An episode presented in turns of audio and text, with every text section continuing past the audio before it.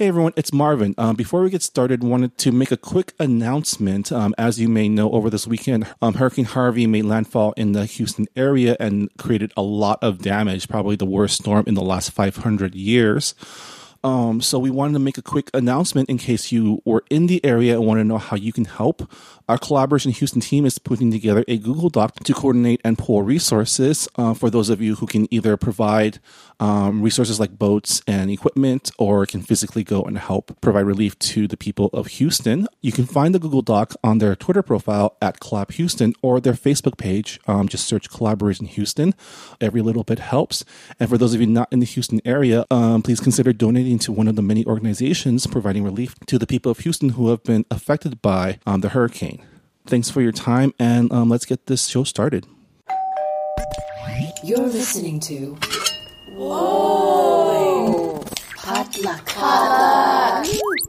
And you're listening to the Collabcast, a podcast about pop culture and the creative life from an Asian American perspective.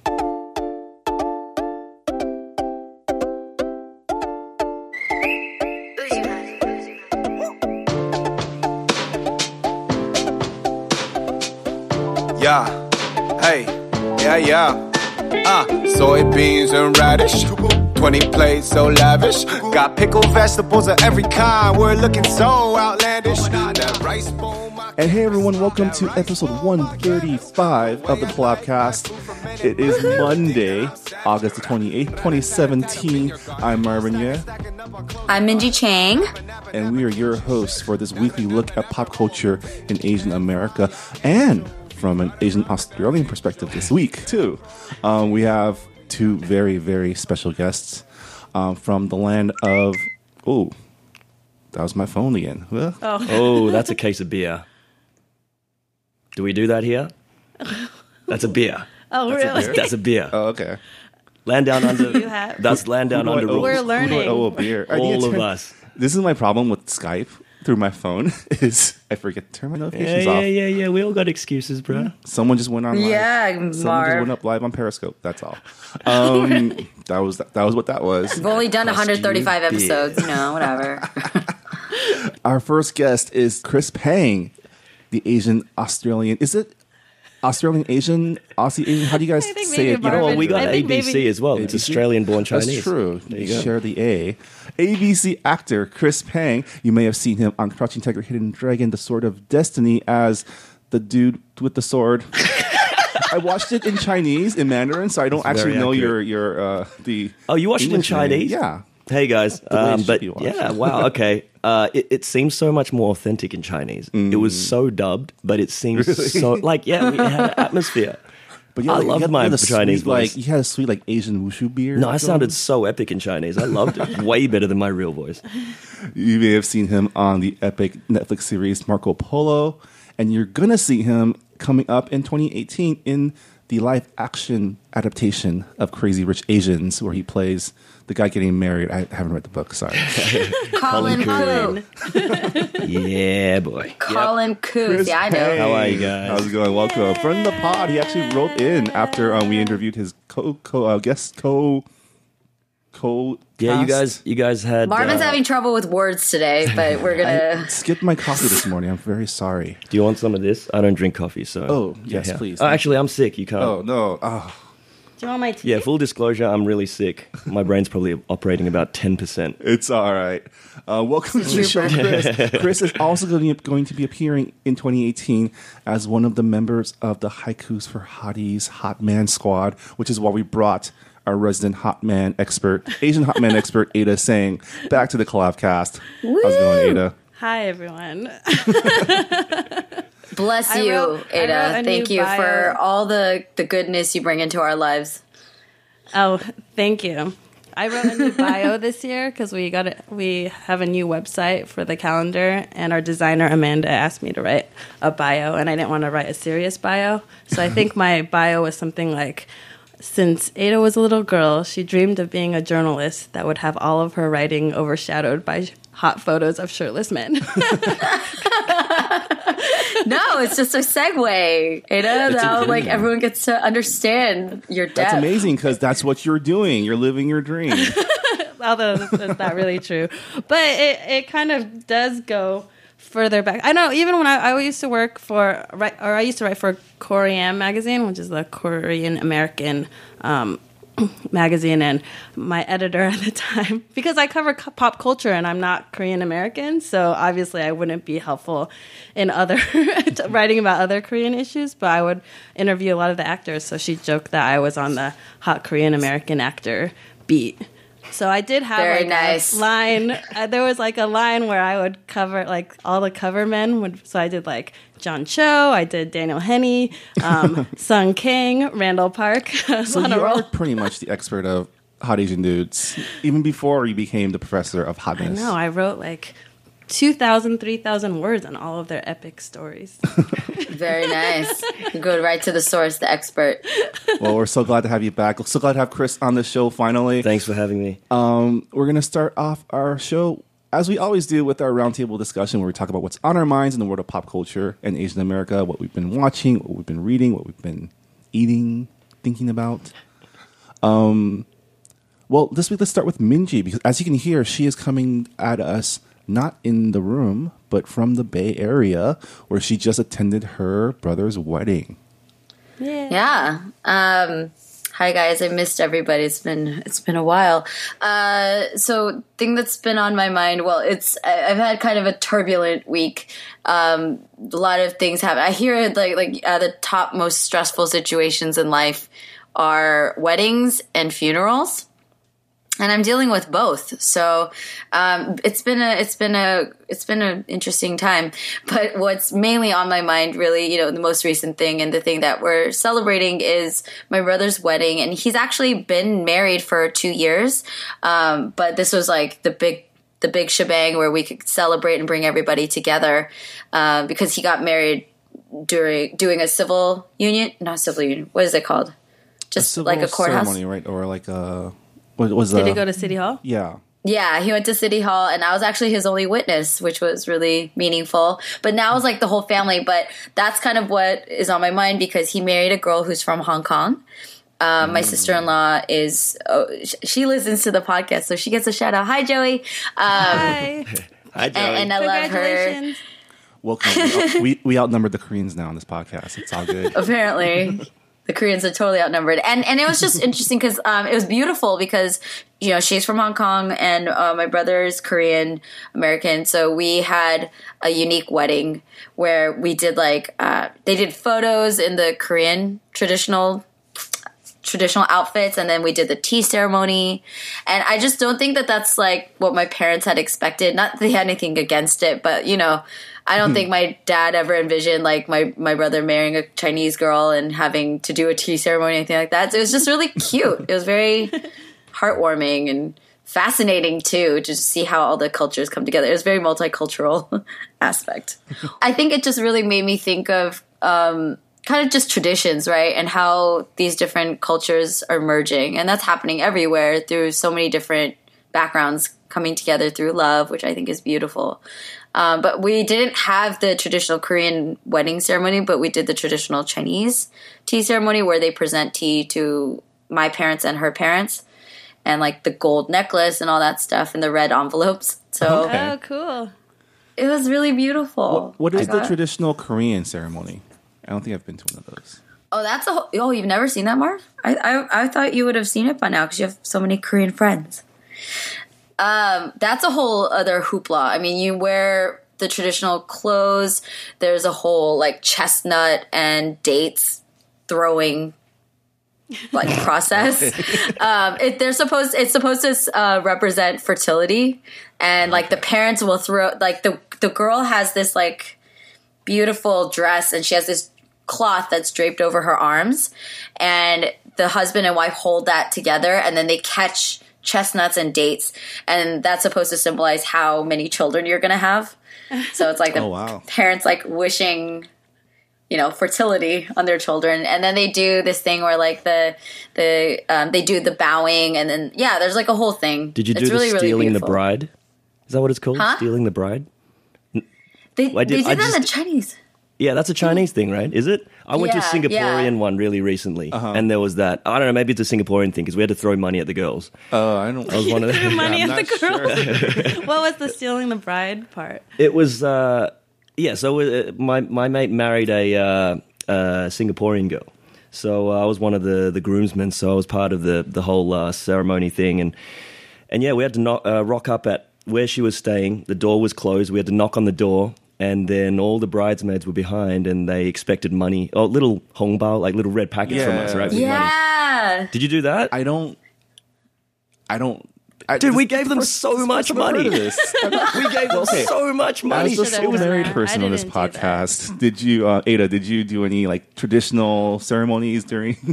If you did- want to share, We did, but I think we did it more for fun than for Oh no, these these bridesmaids, they treated it like a business venture. This was like a full on they had it all planned out. They were being real nice at first and we were giving them like, you know, okay, great, let's give them the big notes now. And then they'd be like, Is that it? And they were being really nice. And then they started getting totally more did that. aggressive.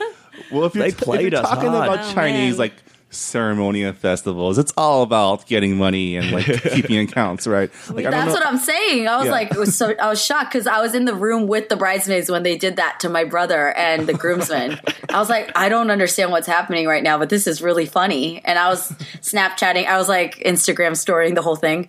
Um, So it was really hilarious because they were negotiating. They're like, "That's that's not all, right? Like you have more red envelopes." And I was like, "Wait, what? So he's buying her?"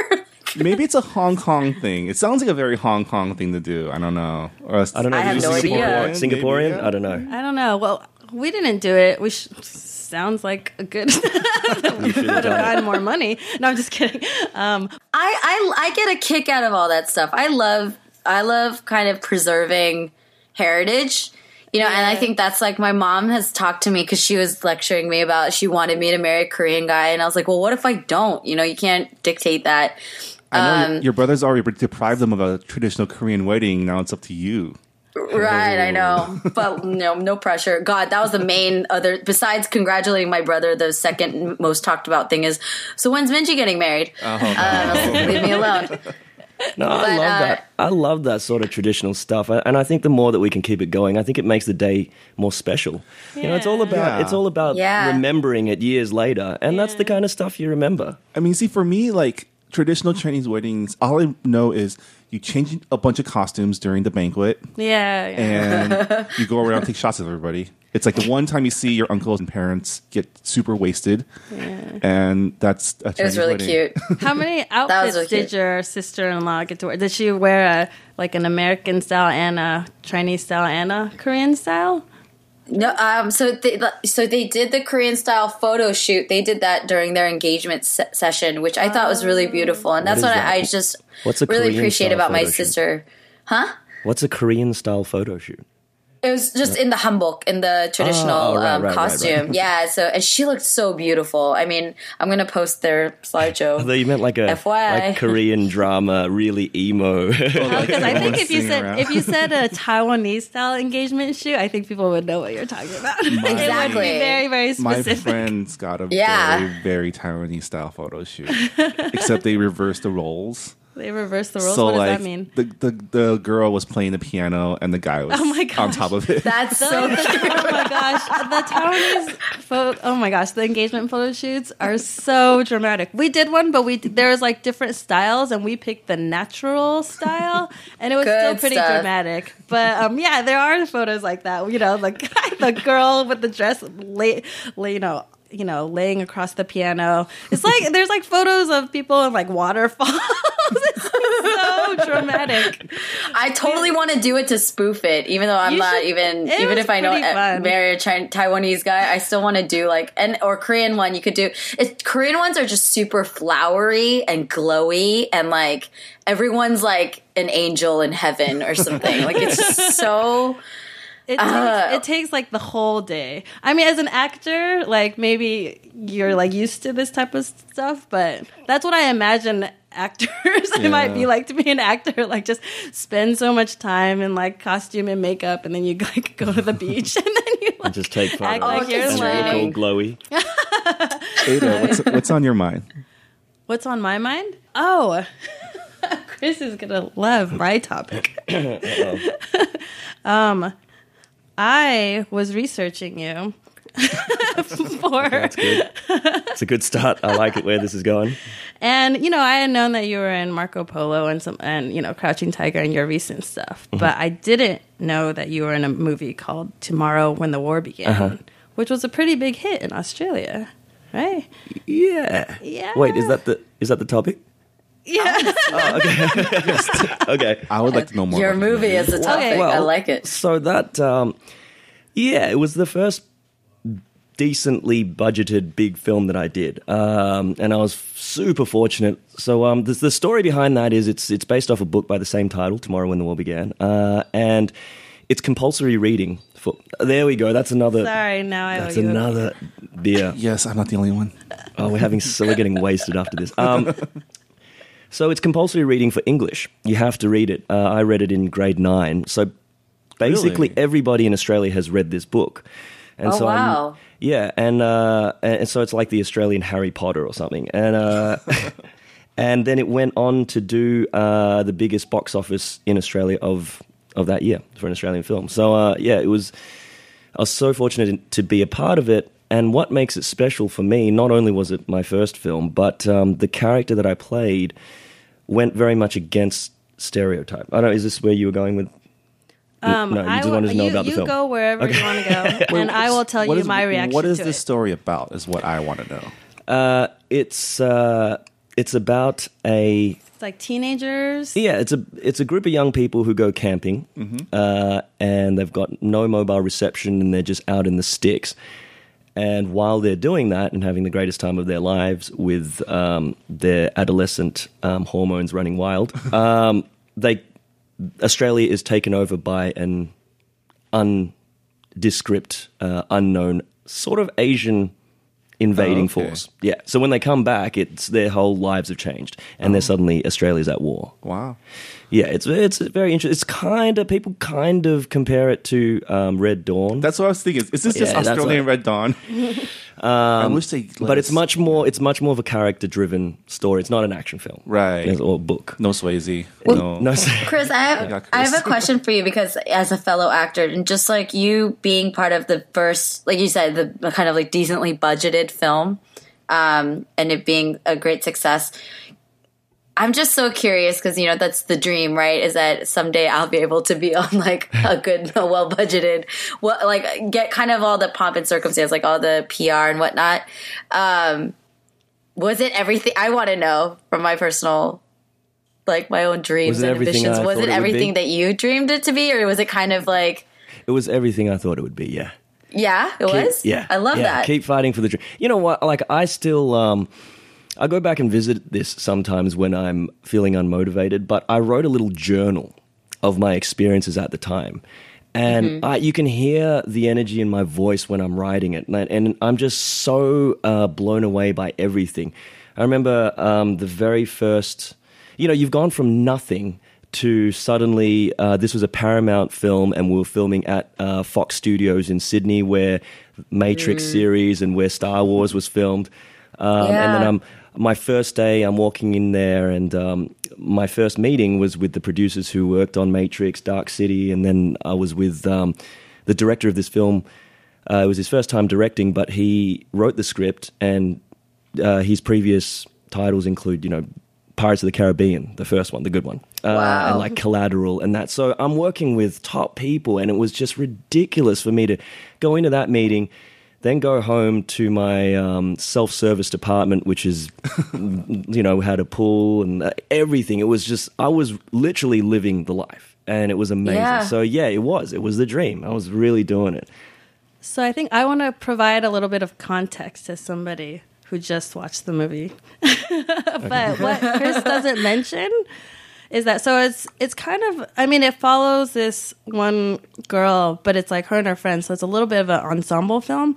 But Chris is the main love interest. Oh. hey, do- like I was watching it like why did I not know about this? And I think it's a little bit I, I just did a story recently about kind of international films and how they travel and I think there's something about how as Americans the foreign films we get are these very like um, you know the fil- films that go to like these really prestigious film festivals like the Cannes Film Festival. So I was thinking about like the Australian films I've seen, especially the Asian Australian films I've seen, and they're like very artsy. You know, it's like stuff that I would have seen at a film festival. Whereas, um, like a movie That's like the problem with Australian films. No one wants to watch them. But this No, was but- this was this one was a this one was a popcorn But this flick. Like it was, was- an actual, Yeah. you know, a fun film. Yeah, this one was It like a sounds fun. blockbuster film, but like we, I mean, you know, as even as someone who covers like Asian pop culture, I hadn't heard of it, and I mean, I think that happens with Asian films too. A lot That's of true. times, Yeah, a you lot of times like, the ones that come, movies. Um, yeah, they're all the the slow indie, long, slow. yeah, yeah, like the long Yeah. takes. But That's like, pretty that's much the- that's an ideal Australian film. It's slow, dark. Someone's got to commit suicide, and then no one will watch. it. Really? I had no like idea. the- I mean, because my perception of Australians is so everyone's so gregarious and and funny and outgoing and Yeah, attractive and our blah. films You know, general, so I like- don't equate that. I wouldn't. I would not assume. I feel like that sounds very Asian melodramatic, like Korean drama. I remember when our film came out, when Tomorrow When the War came out, uh, began, came out. We were really proud that Australians were actually watching Australian films. Yeah. yeah. Yeah, and, and so I mean, I, I guess the the big thing about that film for me, besides it being my first film, was um, that the character I played, like you said, it was he was the love interest to the the lead character, who was a white girl, uh, and so the character really did break stereotype. And I think at the time, you know, I was a very um, uh, Im- immature, well, actor as well as just human. This Because- was what 2010, so you probably shot it Yeah, 2009. we shot it 2009. Um, and and you know, I wasn't really aware or able to articulate um, the the social climate and frustrations or whatever I felt as an Asian, uh, Australian or Asian, you know, um, born outside of Asia. And so, uh, looking back on it, it, it was very significant just because um, I did get with a white girl, and I did break a lot of stereotypes. Uh, and and funnily enough, that was the thing that most of my friends remembered. There was a shot in the trailer before the film even came out. Of every single one of my friends that saw the trailer would call me up and like, "Yo, dude, you made out with the white girl. How was that?" like that's the one thing I remember from uh, PR when that came out. That's really interesting because like if that happens now, like it's on every single like deadline, like Hollywood Reporter. That's the thing. I Yeah. think it's um, so. I mean, I I'm going to do a plug for Saturday School because it's Yeah. part of our potluck Right. Podcast collective. But I mean the um, the podcast that I do with Brian, who is about um, revisiting older Asian American um, films and stuff that you know maybe not a lot of people know about. Um, and we mostly focus on Asian American stuff, but I think that's why I'm so into like finding older films that you know maybe not enough people know about, but like people should watch because I think especially for Asian Americans, going back and watching that film, like it was so cool to see, you know, because like you, I, you really bought it. Like the what was the main girl named Caitlin? Caitlin Stasey. Yeah, I mean, I think like she does a really. I feel like you your intro to the film, like. I think they intro you as like a guy who like plays piano and like nobody nobody really knows what to do with him. Yeah, and I think so my character's name's Lee, and he's a bit of an outsider. yeah yeah Uh, but he's super intriguing yeah. So to it's the like lead character, at least. And yeah. So I feel like it's just like in that very first intro, you kind of you kind of see like, oh, this is kind of like an Asian Australian guy that you might recognize, but then very quickly, like the main character in the film, like really, really, really, she like, crushes on him. yeah, wants really hard. Yeah. and every single time he comes on screen, you see it in her face. Oh, like, nice. like, you know, kind of like the nervousness around him. And like, and like he's surrounded by all these like, you know, like good looking Australian, other, you know, white Australian actors, but she wants him, you know, she wants some Chris Pang. you know? Yeah, man. And, like, Move over, Chris Hemsworth. Chris Pang is in the house now. Yeah. Excuse you. Club. but it's so funny because and he actually like his character too is like the one who um kind of he's kind of badass he like killed a spider for or something like that i don't remember It was a exactly. snake. Come a on, it snake was a a snake, snake. sorry A spider. snake, I was a Killed a poisonous okay. spider. you're right i'm sorry Like I a killed an ant. so that we were meant to do a, a two and three because there's actually seven books. yeah oh, Really? Yeah, and it was planned as a trilogy, so we were quite excited, and especially for my character, that that, that Asian guy goes on to become a major, major lead. Wow. yeah, And Yeah. He, I, I wikied it so he has kind of like a dark turn he's like very very Yeah, I would have Like- loved that. yeah Yeah. Um, so unfortunately, we didn't go on to do that, even though yeah, we we made a ton of money in that. But um, it was uh, that was I guess that was my first bit of uh, actor's journey, r- sort of awakening, Right. Because I'd gone up to the top and been like, yes, I love this, and then gone gone and spent a bunch of money. 'Cause Thinking that the two and three is going to happen, then it's like, oh, it's not happening. You're You have no money now. You, oh. you can't. That's an important anything journey to, to That's it. reflect Yeah. on, though, and I I, learned think a lot of, and that's part of that now. Learned it to the early rise on. and yeah, you, I don't rise know. and fall. D- Yeah, Yeah. definitely.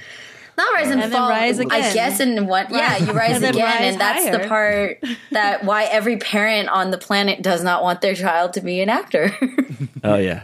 I think we have time for one more topic. So, uh, Chris, what's on your mind? So uh, I was in I was in Melbourne uh, last week. I, so I just got back to LA. So uh, yeah. as you can hear in my voice, the jet lag and the absolute sickness. But um, but while I was in Melbourne, I was hearing about this Chinese film called Wolf Warrior Two, Okay. and uh, it, it's uh, by this uh, a, uh, Chinese actor called Wu Jing, and just came out of nowhere, and has made.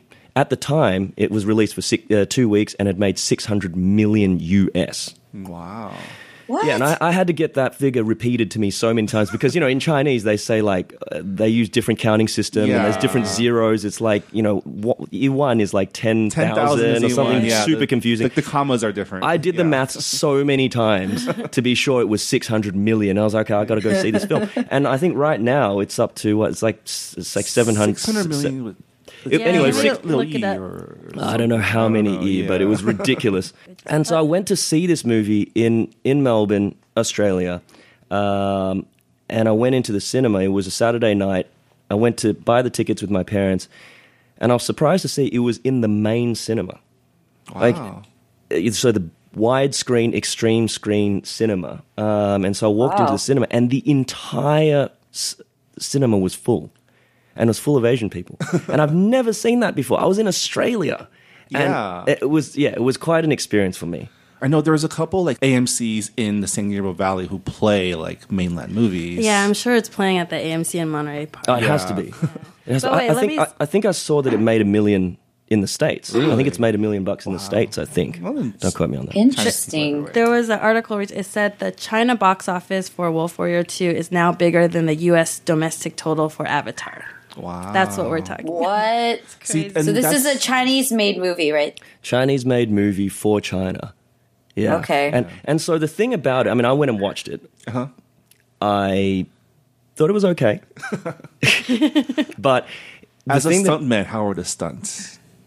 stunts were not bad. Yeah, Wu, Wu Jing's a um, a martial arts guy, so uh, the stunts were good, and I think that was the big draw card because for Chinese audiences. Um, they always, I don't know, there's this stigma in China that everything uh, from outside of China is better. And so there was always uh, a view that if it wasn't made in China, uh, you know, we got to go see it and support these outside films and that. And everything in China just didn't seem as good. And that's what this film did well, is that it did the action well, it looked good. Um, it, you know, it seemed like a Hollywood film in, in a lot of respects. And I think that's what got its um, where it made its money. Besides, also um, a huge national pride theme Yeah. throughout. Yeah, it, it was all about. It was almost, It was pretty cringeworthy. Actually, it was. It was. It was I don't think I'm really spoiling anything here, but there's there's one point where they literally stop a war because he holds up a Chinese flag. Oh wow! I pretty nationalistic. That's not as bad as that's well, just just as bad as like Spider-Man flying in front of a giant American flag as he like as he's like swinging around New York. So But it doesn't that, stop yeah. the bad guy, does it? That's true. It's just there for like visuals. I This think is- that's what they say. I didn't see the Great Wall, but from the reviews that I'd read, they say that it has like that's has what they try. I mean, that's too, what they did with um The Martian too. The Chinese people saved the day. They brought Oh, yeah. Matt Damon home, and that's why that whitewashing was okay. um, yeah, I mean, you look at those numbers, and those are like what Hollywood wants, right? So It's- But see, that's where it gets. I mean, that's the politics with Hollywood right now. I actually had this talk with my dad recently. Suddenly, I'm really happy. It's just a moment this week. My dad's like really coming around to supporting me in Oh, the good. arts. Congrats. Um, Yeah, it's been a journey, let me tell you. But uh, in any, but we kind of dug into the the politics of everything and the cultural influence, um, because I think that's been the main crux of the conversation between me and my dad. Is you know I want to be an actor because I have so much fun doing the acting, but the storytelling in itself does play a larger part, right? Like things that millions of people see what they're going to watch and what's going to either be like uh, you know either stopping and waving the flag or having the wag uh, the flag waving you know very subtly in the background. These images and the stories really do leave an impression right? And they do kind of influence larger movements whereas nationalism or whatever. And i don't know that was just really fun to hear from my dad's perspective because he's korean american from korea. And he has a lot of pride in like korean film but he's not I don't know how he really feels about Korean dramas, but he's not so big on that.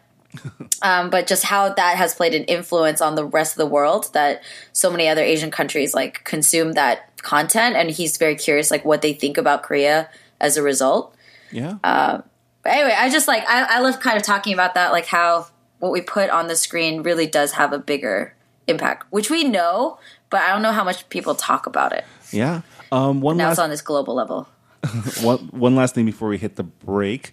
Um, congrats to Gook. This podcast coming out a week later, but Gook, the um, Justin Chon helmed movie about the LA riots, um, did really well. Its opening week in LA. It's it was only open on a limited number of screens, but it took the largest per screen average. Oh yeah. Weekend. And the data shows that Asian Americans carried it. So Nice. it's opening. It's opening wider this coming week or this past week uh, when you're hearing this episode. So hopefully, it can keep that keep that uh, momentum strong. Congrats, Justin. Yeah. Congrats, Justin. I'm gonna plug again.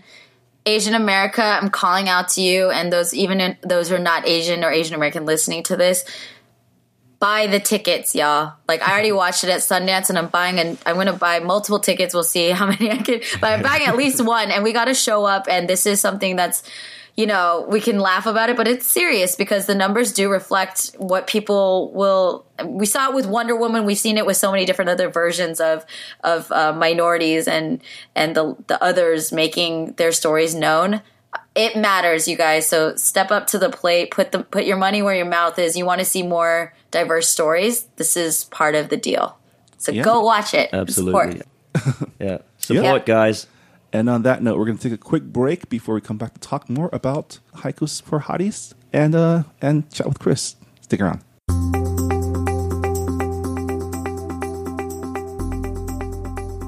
Hey everyone, uh, it's Marvin here. Thanks again for listening to this episode of the Collabcast. The Collabcast, of course, is a part of Collaboration, a nonprofit organization supporting Asian Americans in the arts and entertainment. Discovering, developing, showcasing, and connecting the creative talents of the Asian American community in North America and beyond. Uh, you can learn more about collaboration, our programs, and our other digital content offerings um, by going to our website at www.collaboration.org. Again, like we mentioned at the top of the show, the destruction of Hurricane Harvey has affected a lot of our friends and family in the Houston area. And if you're in the area and willing to help, um, Collaboration Houston is putting together a coordination sheet to coordinate the efforts of the collaboration community out there. So if you're in the area and willing to help, um, both either by providing resources or personally, um, please check them out. Again, you can find the Google form on the Collaboration Houston Twitter handle um, at Collab Houston or their Facebook page. Just search Collaboration Houston. Finally, the Collabcast is a proud member of the Potluck Podcast Collective, a collective of podcasts featuring unique voices from the Asian American community. Each week, I like to highlight a different podcast from our collective, and this week I wanted to give a quick shout out to First of All.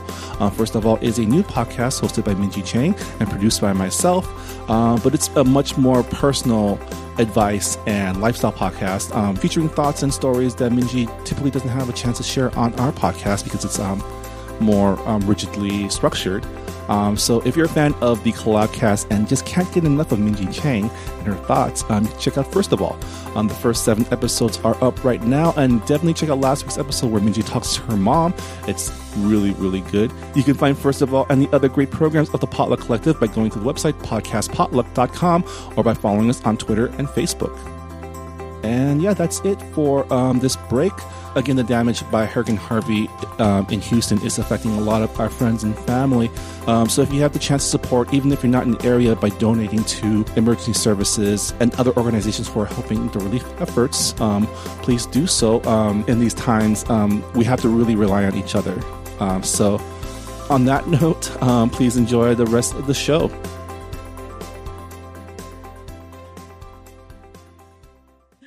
And welcome back to the Collabcast. It's episode 135. Uh, we're here with our guests Ada Tseng and Chris Pang. What's up? Hi. Welcome back. Um, Chris, you sound so lively. You don't sound sick at all. I'm just Oh, saying I'm- I'm I'm, really trying. Skype.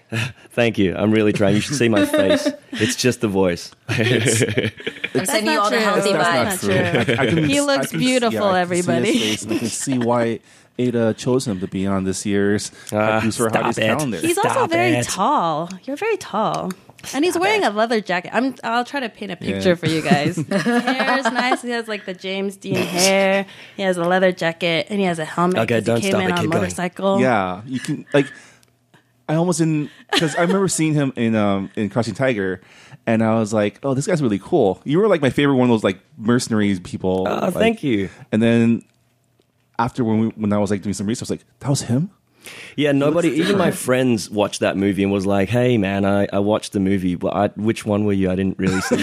and I was like, yeah, I was, you definitely saw me if you watched the Yeah. movie, but I looked so weird. That's what my agents have been saying. You need to do a film where you look like you. Because I've done, so I did Crouching Tiger, where I had that half shaved head. Yeah. Um, I just found the picture. I just Googled it. uh, you had, yeah, like, the, don't I look re- Asian, like, ridiculous? The Asian mustache, like kung fu beard Wh- thing. what is an going on. Asian mustache? Kind of like Like a not fully formed patchy it's not mustache? like a 'Cause that's- lumberjack that's mustache, pretty much what I had. but it's like you know, it's like it's like you painted it on. Or. I, I had okay. I've, I had it stuck on. I can't grow a beard. I had it stuck on. Okay, Marvin. Um, but yeah, I, I mean, it looked it looked great. It looked um, it fit in with the movie, but I looked like a psychopath in real life because I really had that haircut. I had to walk around and do normal life, go to supermarkets and be around like children and have that haircut. You didn't wear a hat. You just stay in character, just like wear the costume. Too. No, I would have got arrested. I would've- oh, yeah, It's No, so that it's so have- like intimidating. I'm just looking at it. I'm like, Uh, wow, was that really does scary. not look like you. Yeah, and then and then I did Marco Polo, which was another period thing, and I also had a beard and didn't look like me. I both, interestingly, both of those roles when the uh, uh, breakdown, so breakdown's like a character brief or like a little description about the character, um, came out for me to prepare uh, the scenes for the character for the audition. It both of those characters were supposed to be forties, Oh. really. and I'm Wow. nowhere near forty. So I think that's why I have a beard in both of them to make well, I me mean, look you know, older. Asian don't raisin. Like you can, Yeah, that's you true. could be forty. I could be. know? I could Yeah. be 50. Actually, my my Google. here- here- this is really weird. My Google says that I'm 47. What? No, it doesn't. Your profile? No, yeah, I don't know. I don't know No, where it comes from. no. If you Google Chris Pang age, it says I'm 47. I looked at your Wikipedia. It said you were 32. I think. Is that right? But that's Uh, not yeah, Google. yeah, because I just put that on. Oh, 'Cause My agents. were- So when I was, you're like, I'm not I rocked up. I rocked up to um, uh, Crazy Rich Asians Uh-huh. a couple months back, and then uh, you know got to know everybody, and we'd settled down enough to to you know have chats and be comfortable with each other. And then the producer comes up, and one of them's just like, "Yo, so you, you're not? How old are you?" You're not 47, right? and this was a legitimate issue. Like, I almost got fired off that project oh my because Google says I'm 47. Whoa. I mean, Wow. Well, now when Yeah. you wiki you, it says 32. that's yeah, like the I, I put that on. Yeah, good That's work. like the reverse of what happened to Constance Wu when she first came on the scene as Jessica Huang on Fresh Off the Boat. Everyone thought she was like 24 years old. That was her internet age. Yeah, yeah. I mean, I guess I guess it's hard as when you when you're doing acting. It's kind of you don't really want people to know your age, you know, because you don't you don't want that to restrict you uh, and restrict the amount of roles that you can go in for, or people. You just want, hey, if I look like I can play the role, I'm going to play the role. That's you know? true. Yeah, It's like Minji can probably still play high school senior right now if she wanted to. That's why I don't like it because I'm like, damn it, I want to play more substantial roles. Not to say that younger roles are, but you know, you don't have much of a precocious, choice. and then super serious high school senior.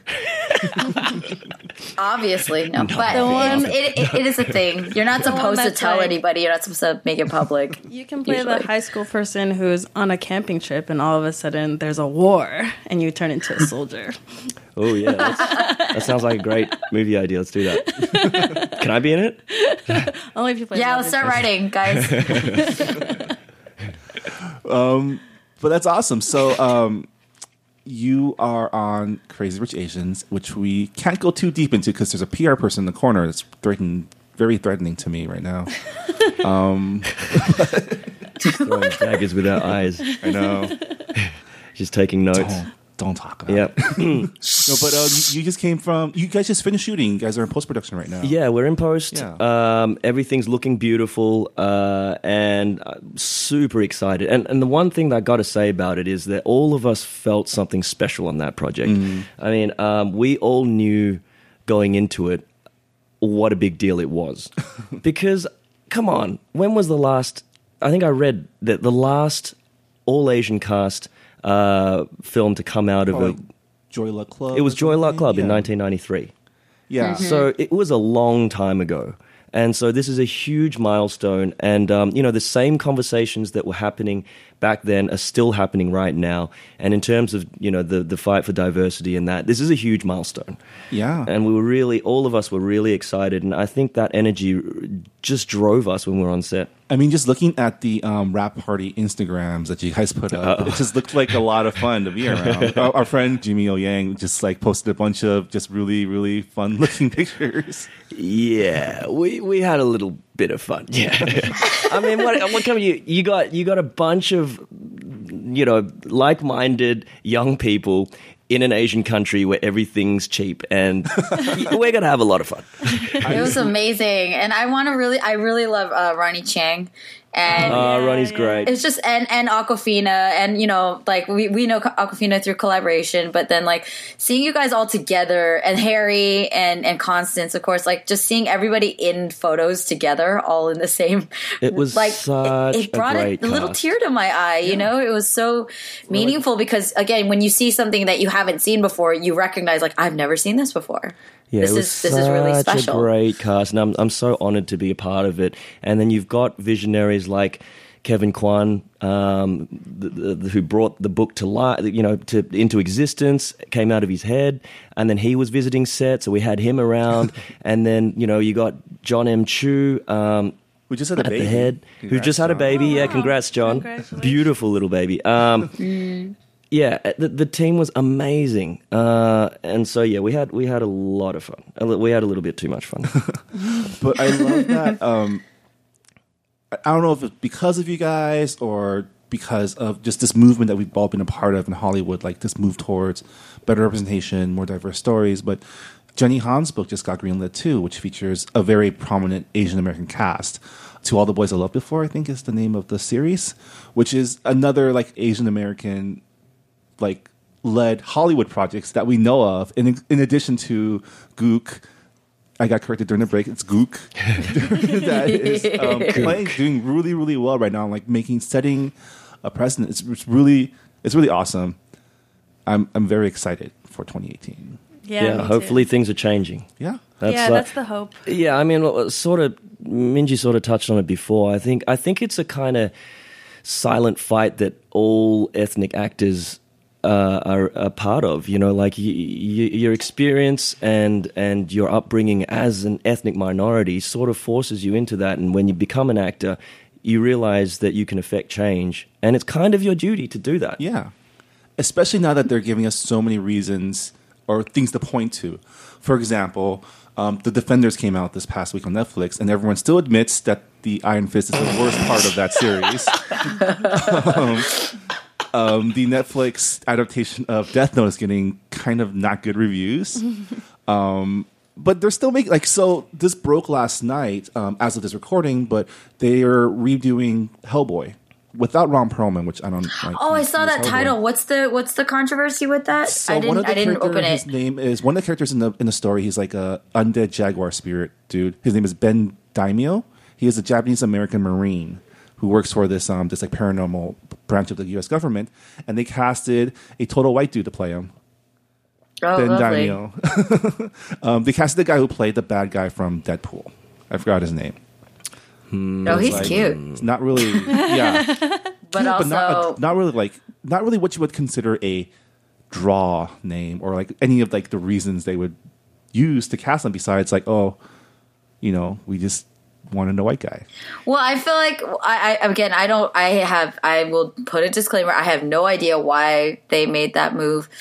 but when you when you're in the Hollywood universe, you I mean I've learned bit by bit over time how intentional and how constructed everything is that it's a lot of transactions between publicists and managers and agencies and everyone's kind of being positioned. There's a lot of strategy that goes behind people, mm. and sometimes Yeah. there's things that happen completely randomly and happenstance.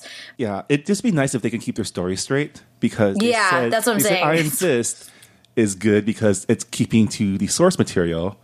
But in this, the source material, is- he's obviously Japanese American explicitly, and they like, oh, well, that's that's, true. just a suggestion at this that's point. true. It's all PR. I just, I'm like in my head, I'm envisioning like every PR person just spinning it. Well, Just we're spin it, still spin waiting for. I don't know if they if they even responded yet, but it, it, it blew up last night. So well, we'll see. We'll yeah, what maybe by the time this airs, they'll have said something. Yeah. Because by the time this comes out, like people will know Yeah, how we'll it's been see. spun, right? So I'm, I'm, just I, am curious. not excited. I'm interested to see what kind of spin they give.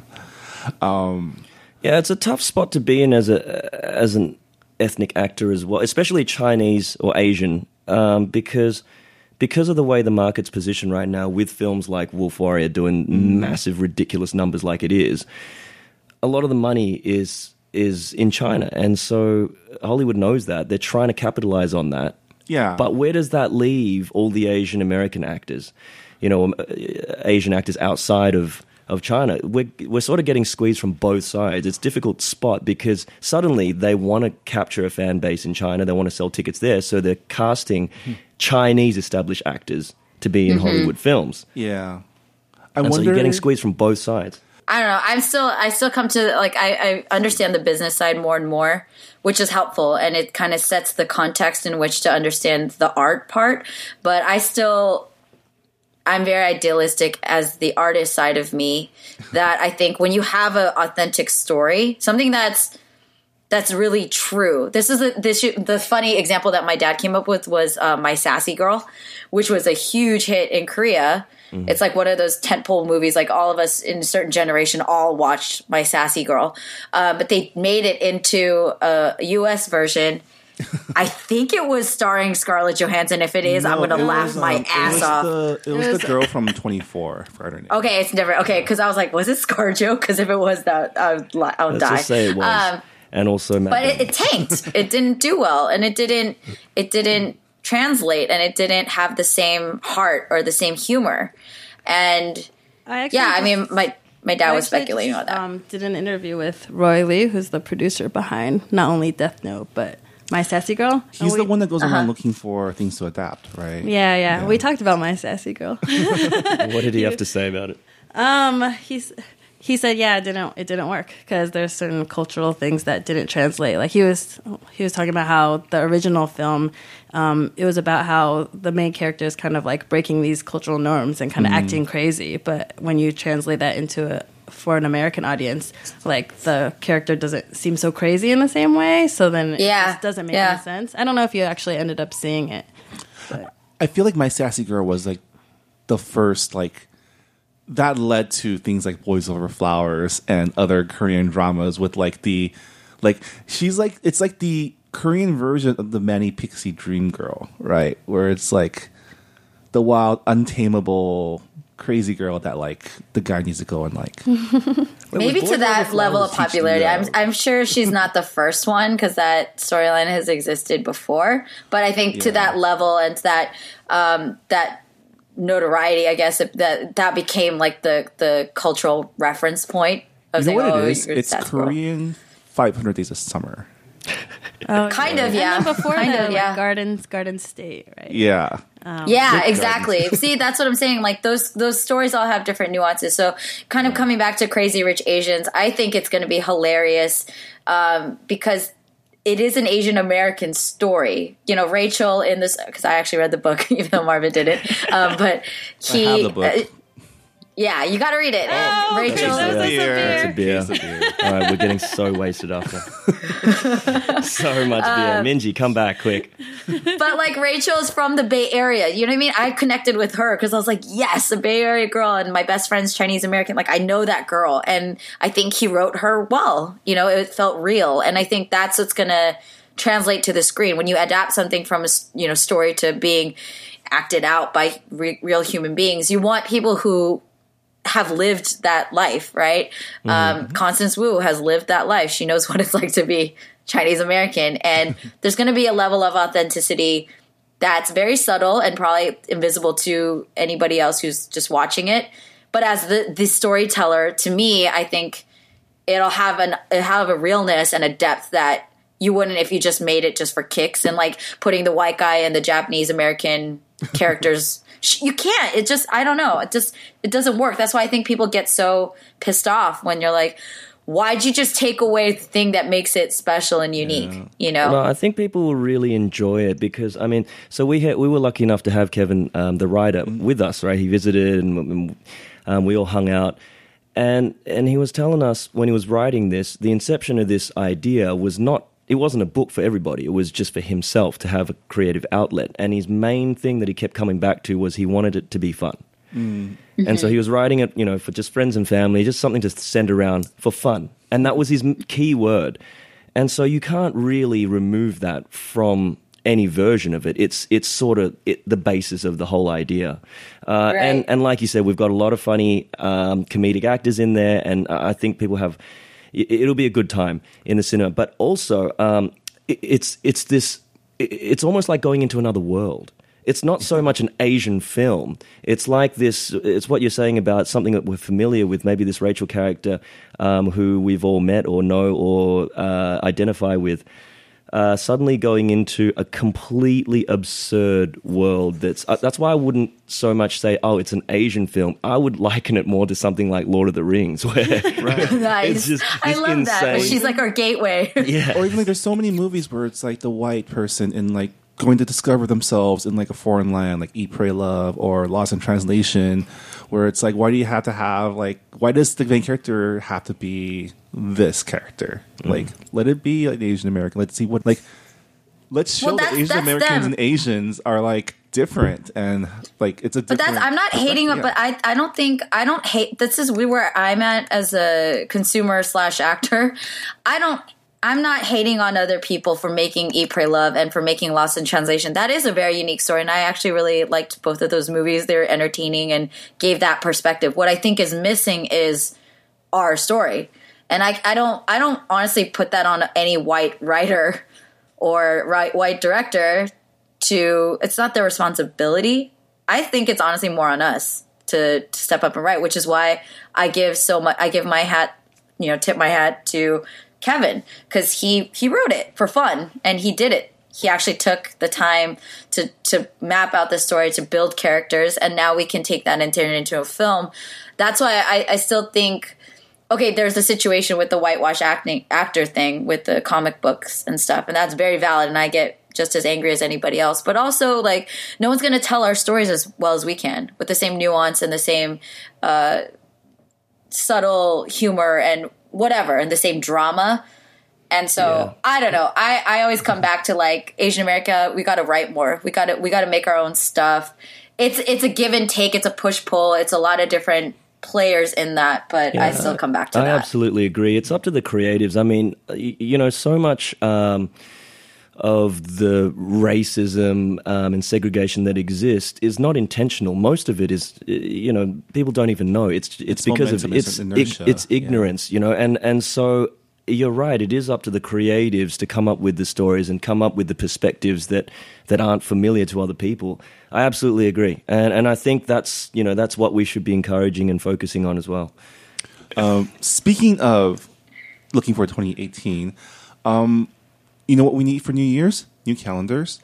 And uh, you are featured. Good That was year's- was smooth. You are featured on this year's 2018 haikus for hotties. Um, which um, Ada is the mastermind. She's the professor of hot Asian men. She is the professor of ham. Oh, we made up. we made up a hashtag because um, our Kickstarter our Kickstarter runs all of August. It's a thirty day Kickstarter, so we started it um, August first, and we we said it was Hot Asian Man. Hot Asian Men Awareness Month. So the, the Nice. hashtag for that is H A M A M. It's ham, And- hamam. And then um, we had Jenny Yang and Taz Ahmed declare it for us. Right, but okay. So, are you are you now sharing your title as hot man expert, or is it are they like your subordinate ha- hot no, man? no, they're Like- above me. I was taking it to the highest council because I think they have a joke on Twitter that they rec- they represent all of like Chinese Chinese people and Muslims. So as like the global majority, they can make decisions on Twitter about this type of thing. It was just like I don't know. They had like a joke about how like they deemed this person worthy of a Aladdin casting when that was going on, and oh. when they were like, "We can't find Aladdin person," they said, "We as you know Asian convening global majority say it's okay to cast this person." So I said. You know, so I just tweeted them. Um, can we make Hot Asian Men Awareness Month official? Nice. So, longtime listeners will know that Ada, um, this is your third year doing this calendar, which is a 12 month calendar, each month highlighting a different hot man, hot not only in physical attractiveness, but also mental attractiveness. That's true. I mean, I think this is partially our fault because we lead with a lot of the shirtless photos, and those are the ones that get that get shared around. But if you look at the actual calendar, it's kind it's a, it's meant to be a variety of different types of hotness. I mean, this probably this third calendar we have too many just like hot Asian Asian actors. I'm, but gla- I'm glad you had enough to like go on to a third calendar. that, I think that's my I think Hey, that's the hey, hey, point come of it, on, though. Marv. Hey, Asians are hot. we got plenty more, Marv. Honestly, like that. I think that's completely true because I think that's the the assumption out there, right? That there Mm-hmm. might not be enough. But to be honest, like like we have to make cuts. I mean, okay, here's it's Just not, go to I any mean, gym in like the San Gabriel Valley. and Yeah. Take your pick. because there's just so m- I mean, there's so many kind of um I mean, you know, just the whole Crazy Rich Asians cast can make up an entire calendar. You know what I mean? Yeah. But what is what is the criteria? Like, do you find does it have to be someone who you f- deem hot uh, that's also a notable figure, or is that was that uh, can it be anybody? Truthfully, I think it's a at this point, um, it's a combination of people that are nominated um, through Twitter, and sometimes there's people that we just you know want to approach. Um, but tr- truthfully, I'm just trying. We're just trying to create like a um, diversity of Asian Americans, Asian Australian, etc. Because you know, it's not like Asian American is just one thing. There's like so many different countries within kind of like Asia, right? Yeah. So I don't think it's necessarily that we're, you know, once we get nominations and we get suggestions from a lot of people, like I think we're just trying to pick like an interesting variety of people and just having them kind of shine in their own way. You know, like we don't actually tell people to take their shirts off, contrary to probably what a lot of people say. But if you wanna, Um, we're not gonna they- object either.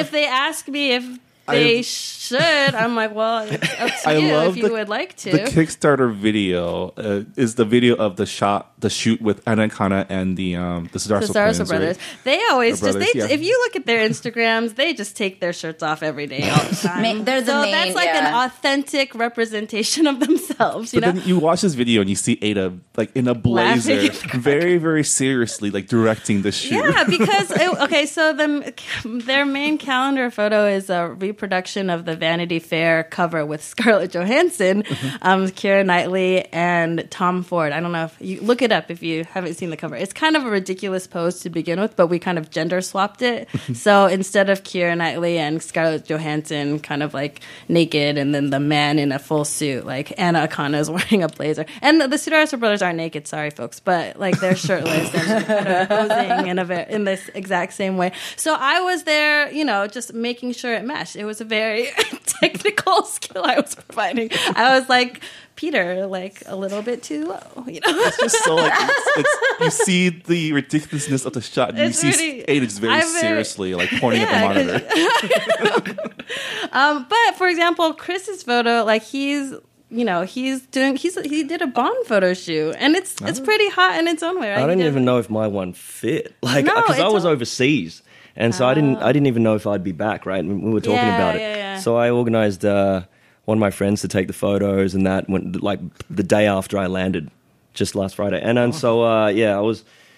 I had no idea if, if it was what she Oh wanted. no, it's great. It's, it's pretty hot. It's You guys like should it's like all these shirtless people. Yeah, but it's here's just the a long thing. cover Ada to receive shirtless photos. You from know, all- that's the thing. the That's kind of the misconception about the calendar, and I think we get some flack for this. But I mean, whatever. There's good and bad. But um, if you look at the calendars, maybe only like a third, like a third of them are shirtless. Mm-hmm. Everyone else.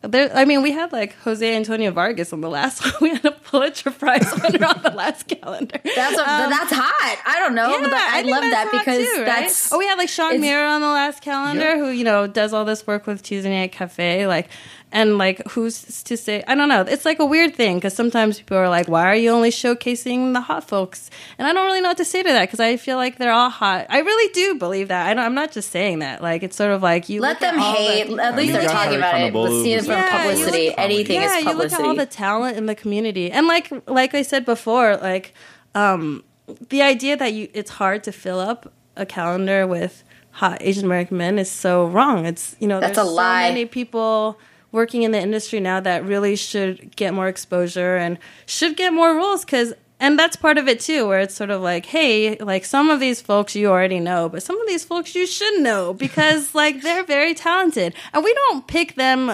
specifically because they look how they do, although a lot of them look very nice. but like like all of them are kind of people doing stuff in the media that is very meaningful. Like whether it's Yeah. you know, some you know, we've had like celebrity chefs, we've had like you know, yes. stunt people. We have like Ilham Choi, who's been done like the stunts for every single like blockbuster out there. You know what I mean? Like Yeah. that's so And- crazy that people don't know that he's not like a household name. You know what I mean? what I love about your calendar, especially, is like Yeah. it, you, you're introduced to people that like because there's the same like ten people that are on every single listicle out there. Whenever hot guy, hot Asian guys are, are Yeah, being brought yeah. out, it's like your Daniel Henneys, your Daniel Dae Kims. It's like the the readily accessible guys that lead to that perception. That's the that thing, like- not enough. Yeah, like so. Um, it's like you know, it's like John Cho, John Cho, Daniel Henney, Daniel Dae Kim, and they're great. But it's sort of like this idea that you know, if you make a listicle, that's all there is. It's you know, it's like such there's it's such a misconception. I think it leads to people thinking like, oh, if I how can I cast a Japanese American or an Asian American actor in Hellboy? There's like no stars. That's what leads to that misconception, right? Where That's why we got to tell them. like- we got. We have to tell them. th- th- Here, you don't know. Here they are. And, and I don't want to make it a- seem like too important because it's it's it's a hot it's a silly calendar, but it's really But fun. You know, it's really fun, and I But think it it's makes genuine. people laugh. I, I love whenever like Ada's like because Ada's such a good brainstormer. Like she has such great ideas. I, I love it whenever it comes to fruition. I remember when when this was just like a random thing at your like the magazine you worked at. Right? That's the thing. Like, this is not. I mean, I joked about my fake bio in the beginning, but this was not like a planned thing where I said like what I would like to do in life is to like make a hot Asian man calendar. But but here, but like honestly, like it, we kickstarted it because we thought it would be funny. But what surprised us was how much people got excited about it. And I think that speaks to um, one, how much of a lack of these images there are and how much people want it. And that's exciting to me because honestly, like, so it started as an Asian uh, series in an Asian American women's magazine. So I wasn't thinking that big. I was thinking we were just like talking to other Asian American women and just kind of like joking, like, here, this photo of Godfrey Gao. I'm going to make him exchange poetry about with me about his hotness. Like, that's so hilarious. But like, um, the people that end up buying the calendar and maybe they're giving it to their Asian American friends. I don't know. But like it's actually pretty diverse. And the people who are tweeting at us, it's pretty diverse. It's not just like a Asian American thing. I think it's it speaks to the climate, like how people are you know really hungry for these kind of images, you know? Like people want to see this thing. Uh, This is not like this is not I've, any of our full time jobs to make the calendar. So we would only do it if it seems like like people want it. People want to see these images, and I think hopefully it's part of this audience that's being built that is Yeah. going to start demanding these projects, these real Hollywood projects starring these men. You And know? now that you have these names are out in the open, now people can point to them and say, "Why not him? Why yeah, not I mean, there's actually a reward on the Kickstarter that Kickstarter that we've had every year that's pretty popular. Where it's like you can, um, one of the rewards is that you can get a calendar, and we'll send a calendar to a casting agency with a note telling them, like, please cast more men in your projects, and we do that. I don't. I mean, that's the thing. I don't know what it comes to, and it might just be something funny to entertain people on social media. Yeah. But we've done stuff like like when Steve Harvey got in trouble that time where he he like said that he made a joke about how Asian men are like undateable. Like we sent him a calendar with and with a note, you know, and I think people Yeah. were kind of entertained by that. Um, so it's unfortunate that it's a thing because I mean, as someone who's been covering Asian American entertainment and is Asian American and you know grew up in California around a lot of Asian Americans, it seems very obvious. you know, what I mean, it seems like it's not something that needs to be said, but some you know every so often you still get these you know Yeah. like Hellboy's casting you know Yeah. a white guy in a Japanese American role, and you're like, oh well, we still we still need more images. Oh, but the fun thing about the calendar this time around, one is called Haikus for Hotties because the fans can write the haikus for the hotties. So that's been really fun. Um, and the other part is that um, we have a really great designer named Amanda Louie, and she's mocking up all the photos to look like um, magazine covers. So Nice. this idea that you know sometimes Asian American, even like the John Cho's and the Aziz Ansari, you know, and the Steven Yeun's, like they're not on the cover of the magazine very often. And I think coming from working for Asian American um, magazines, like that was one of the fun parts, like putting Asian American women, you know, the Lucy Liu's of the world on the magazine. Yeah. So like all of you know Chris Chris's photos are going to be they're going to look like magazine covers and that's partially I'm hoping that'll be part of the fun of it too that these photos will be out there and without context people will actually think that all of them are on magazine on the cover of magazines. Steven Yeun got a magazine last Yeah, year, right? That was yeah. huge. That was a huge deal. Yeah, but think It was like about it. first- It took. I think I read a interview he gave where it's like he didn't get that until his character died, which I don't think is a spoiler alert at this point, right? But everyone like, think about it. How how like how successful and how liked his character was for so many years before they put him on a magazine cover. It's Mm. like ridiculous. Well, the calendar is Haikus for Hotties 2018. Chris Pang is on. How do you feel being a part of the Haikus for Hotties world now? How do you feel about your hotness? I mean, I'm honored to be a part of it. Um, I, like I said, I don't know if uh, my photo shoot will fit because I just went and took some photos uh, as James Bond. No, that's perfect, Which I thought was right? fun. It's Yeah. perfect. but uh, but yeah, I'm I feel honored. So thank you, thank you for including me. Awesome. Well, looking forward to it. Um, as of this, as of this release, there's still a couple days left on the Kickstarter. Um, so if you want your own copy and pre-order, uh, check it out now. Um, just search haikus, haikus on hotties. What's the Haikus website? with hotties. just search just search haikuswithhotties.com. And that'll do it. Thanks again to our guests Ada and Chris for joining us in the collab cast. Thanks so much for having If people us. want to find um, your thoughts, where can they go? What are your, your handles? Uh, I'm Pangers, so it's P A N G E E R Z on Instagram. Awesome. Yep. I um I'm it's just my name Ada Tseng A D A T S E N G or you can um follow haikus hotties I think it's haikus with hotties on Instagram and haikus hotties on Twitter Yeah. um that's actually a fun part too because we just we just end up retweeting all the hotties stuff so if you follow that like all the guys that were on the calendar prior we update you on what they're doing Check that out. As always, you can reach the Collabcast by emailing us at podcast at kollaboration.org. Don't forget to subscribe to us on iTunes, uh, Google Play Music, Spotify, and wherever you find your podcasts. And leave us a nice rating and review on, on iTunes. Uh, special thanks to Kollaboration Star finalist Uzuhan for use of the song Mung Beans and Tofu for this week's um, intro and outro. And um, looking forward to seeing you back in town, Minji. Um, maybe next week we'll have you in the studio again. Of course. Thanks, guys, so much for being with Thanks, us. everyone. thank you All right. Thanks, guys. Take care. See you guys next week. Y'all just matter stay cozy with that mung beans and tofu mamas whipping up that soul food. Mung beans and tofu mamas whipping up that soul food. Mung beans and tofu mamas whipping up that soul food. Can't stop till she gives. I'm so full. On 엄마 배불러요. 고기 한 숟가락 말아 묻어. 에이, 너는 너는 밥을 먹었냐?